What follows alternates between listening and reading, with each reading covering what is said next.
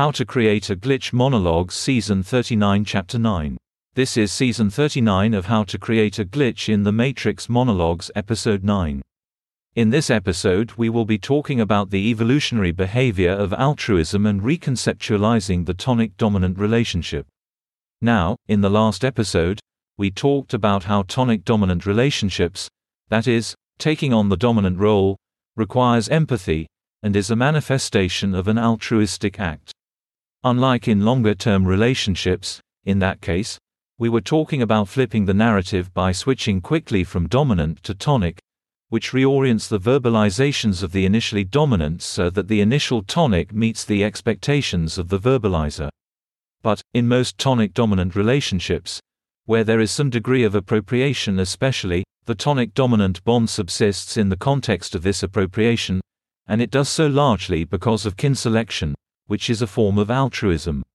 Since we know that appropriation happens between people with an underlying genetic heritage in common, we can assert that it is that very genetic heritage in common, with respect to the appropriated behavior, which generates a more durable tonic dominant bond, in the face of that appropriation. That is to say, the durability of the tonic dominant bond is reliant upon the degree of genetic relatedness of the individuals involved. Thus, this makes sense also because the most common source of familial cannibalization is within the family, where genetic relationships are highly related. All of this makes perfect sense from an evolutionary standpoint, because the person with preferential access to the reinforcement of a behavior appropriates.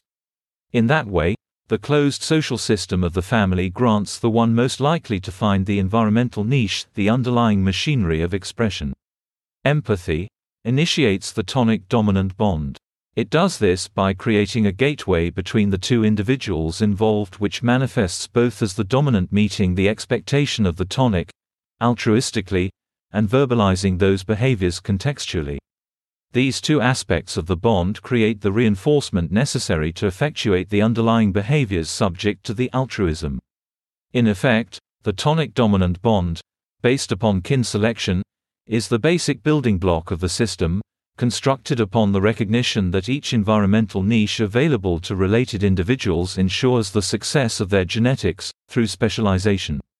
In a way, kin selection, through this process is the mechanism of adaptation to new niches, the enabling of the creation of whole new lines of lineally related individuals.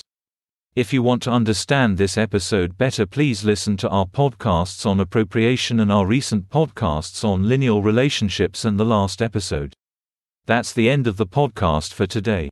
If you enjoyed it, please like, comment, and subscribe.